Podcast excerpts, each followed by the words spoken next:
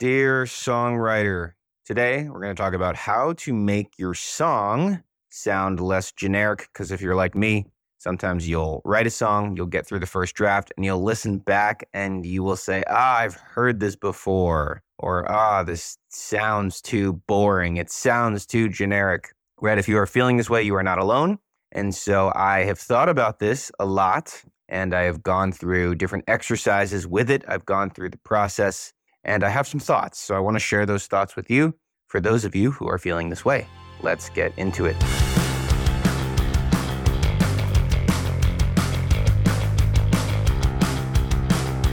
Okay, once again, thank you for being here.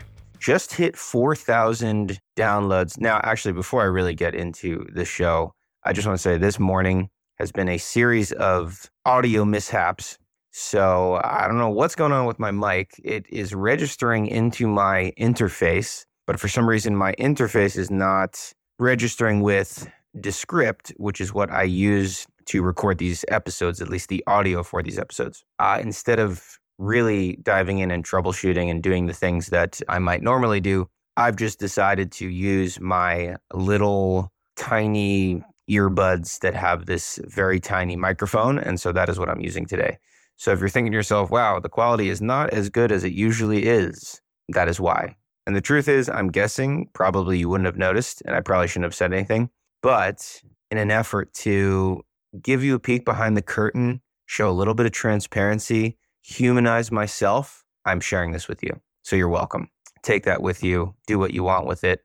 It's information that you have now. So, anyways, Yeah, just one of those mornings, really cloudy here uh, at the time of recording this. And many of you know this. Usually I film these episodes and, you know, I don't do the whole YouTube thing. Maybe one day I will, but my editor chops things up and posts these clips to social media. But it was just another thing that didn't happen this morning. So this is an audio only podcast. This episode inspired by conversations that I had, also a recent experience I had. I was writing this song I guess this was like a couple months ago now. As many of you know, I enrolled in my own songwriting coaching program, meaning I was the student of it.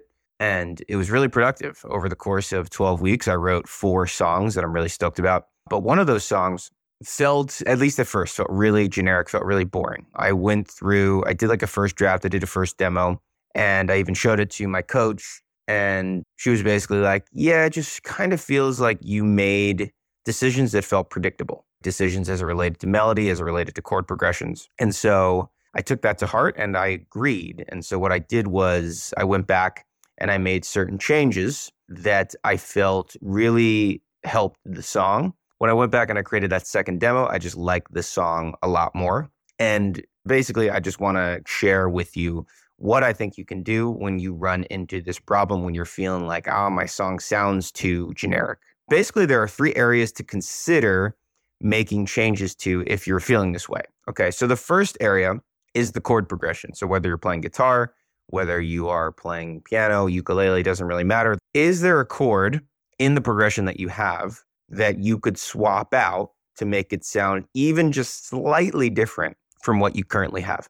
And the reason I say one chord out of the chord progression is because if you're only changing one chord, it's likely that you're not going to have to make crazy drastic changes to the melody. So if you already have a melody in place, you just change one chord, you can probably sing that melody, at least maintain the essence of it over that chord progression if you just change one chord. Okay. So, like, is there a chord that you can pick that's maybe slightly weirder, right? Slightly weirder, slightly less conventional. So, I want to give an example for those of you who are visual learners. This might be a little bit tougher, myself included because I'm just going to be sort of giving you the audio of this. So if you have some sort of writing utensil, I might encourage you to do this or to write this out rather. My initial chord progression for the same song that I'm talking about was D major to A major to C sharp major to A major. I'm going to say that one more time. So originally it was D major to A major to C sharp major to A major. So I changed that. I changed it to D major to A major. So I kept that constant. And then I went to G sharp major. And then I went to A major. And then I went to G major. So once again, I went to D major to A major to G sharp major to A major to G major. And so what this did was it just created a little bit more motion within the chord progression. It created a cool kind of chromaticism, cool sort of walk down from A to G sharp to G that I thought sounded cool. And I didn't really have to change much in terms of the melody, especially because I was still starting the chord progression with D major and A major. And so I like it much better now. I like that chord progression much better. So that's number one is the chord progression. And I would just start with one chord in that chord progression. I would not tear it all down just to build it back up. I would just experiment with one chord. Okay, so that's area number one. Number two, the endings of your melodic phrases, right? So, like the cadences to your melodies, essentially, because it's possible you might be resolving it in a way that feels predictable. Maybe, you know, there's uh, sort of this classic resolution and you've heard it time and time again. And maybe that's what's making you think, oh, that sounds like just a little bit too like I've heard it before. So, really, what you do here is just zero in on the last couple of notes. See if you can change those notes, change the pitches to create a different resolution. Now, obviously, you're going to want to pick notes that make sense, right? You're probably not going to want to pick notes that are like way out of the key, unless that's what you're going for, I suppose. But experiment with maybe a higher note, maybe a lower note, maybe even changing up the rhythm of it a little bit, maybe adding a word to create a more unconventional rhythm to end that melodic phrase. The point is, though, again, not needing to break the whole thing down, right? Not needing to rewrite the whole melody, just zeroing in on those resolutions. Because a lot of times people remember the start of a phrase and the end of a phrase. And so if you can make that end of the phrase a little bit different, a little bit more memorable, a little less predictable, ultimately that's going to stick with your listeners. And I will say there was this codependency or this relationship between me changing the chord progression and also changing slightly the melody. So basically, these first two steps that I'm talking about, or these first two areas, chord progression and melodic phrases, they had a relationship with each other. And in my case, it ended up working out. So I killed two birds. And so that might happen just naturally. But the point is to just zero in on those last couple of notes. Okay, number three is the lyrics. So maybe you're feeling like your lyrics are a little too boring, a little too cliche, whatever the word might be that you're using. And I find that cliches happen because we are too general with what we're saying. We're using very general terms. We're not getting specific with what we're trying to say. And I think some of that is because we have this insecurity as songwriters. I was just having this conversation the other day with my students. We have this insecurity as songwriters where we feel like if we're too specific, people aren't going to relate to what we're saying.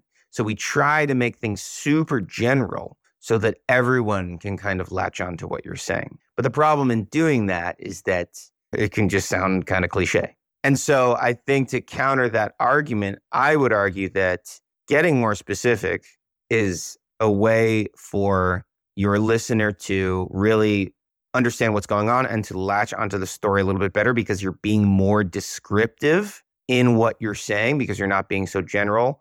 Also if you're concerned that oh if i'm too specific they're not going to understand what i'm saying or or if i'm too specific they're not going to relate keep in mind you are providing a story but your listener is going to interpret it in a way where they relate it back to themselves anyways. Because everyone is just interested in themselves which is not a good thing or a bad thing. I think it's just human nature. And so to just try to eliminate that insecurity easier said than done when you're writing lyrics. So, a way to try this out, and we did this the other night with my songwriting community, and our coach, Julie, was leading this exercise where we took just a very like general phrase, a common lyric that maybe we've heard before or that we've even said before. I think the example we had was I woke up today, fairly general lyric. And so we took that, I woke up today, and the exercise was okay, how can we say this in a more specific, poetic way?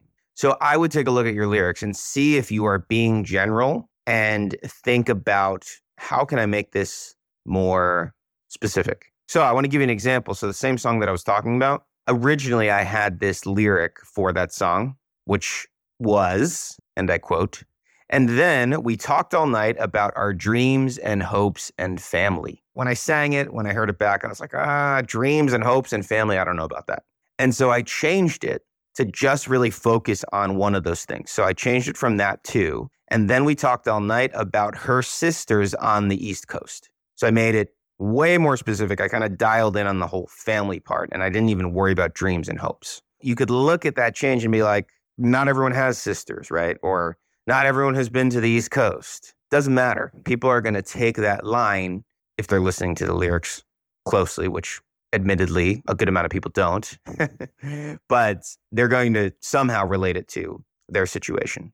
And it just paints a better picture and it's just less cliche. I don't really know how else to explain it. So, anyways, I liked it much better when I made that change.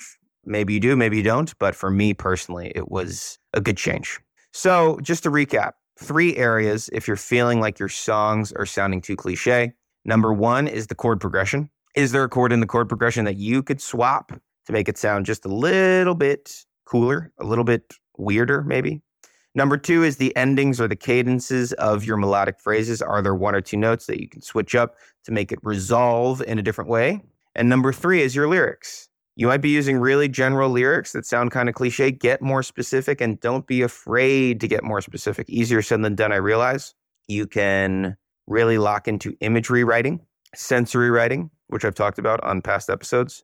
Get specific. Okay, so what is the biggest takeaway from all of this? I think that it's okay to write a first draft that sounds generic. And I think we get so wrapped up while we're writing where we're like, ah, you know, we get insecure as we're writing. But I really think you need to write before you edit. And I think this song that I was writing is a good example of how that can be beneficial, right? Because I wouldn't have really known what changes I needed to make to this song if I didn't get to the end. And by getting to the end, it allowed me to look at that first draft and even make the evaluation that there needed to be changes. We're just like so afraid to suck we're so afraid to write something that we don't like, but we got to think in terms of drafts.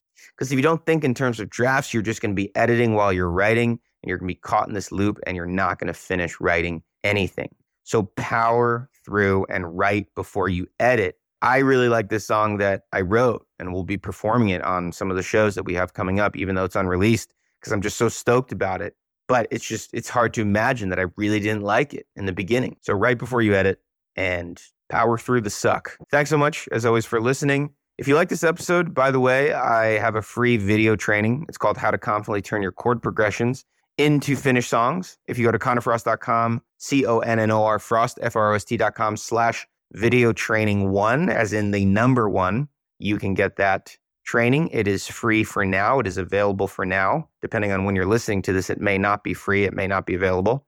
But go ahead and check it out. Hopefully, it's still there totally free and totally for you. Hope you enjoyed this episode. Thanks so much. This was like the first kind of pure songwriting episode that I've done in a while. I think other episodes have been some stories and some mindset stuff and which is also important, but it was cool to get back into the songwriting nature of stuff if that's a sentence. Thank you for bearing with me through these technological or, or these these audio difficulties, I should say. Hopefully I will be back to my usual setup next week. But for now, have a good day. Talk to you soon.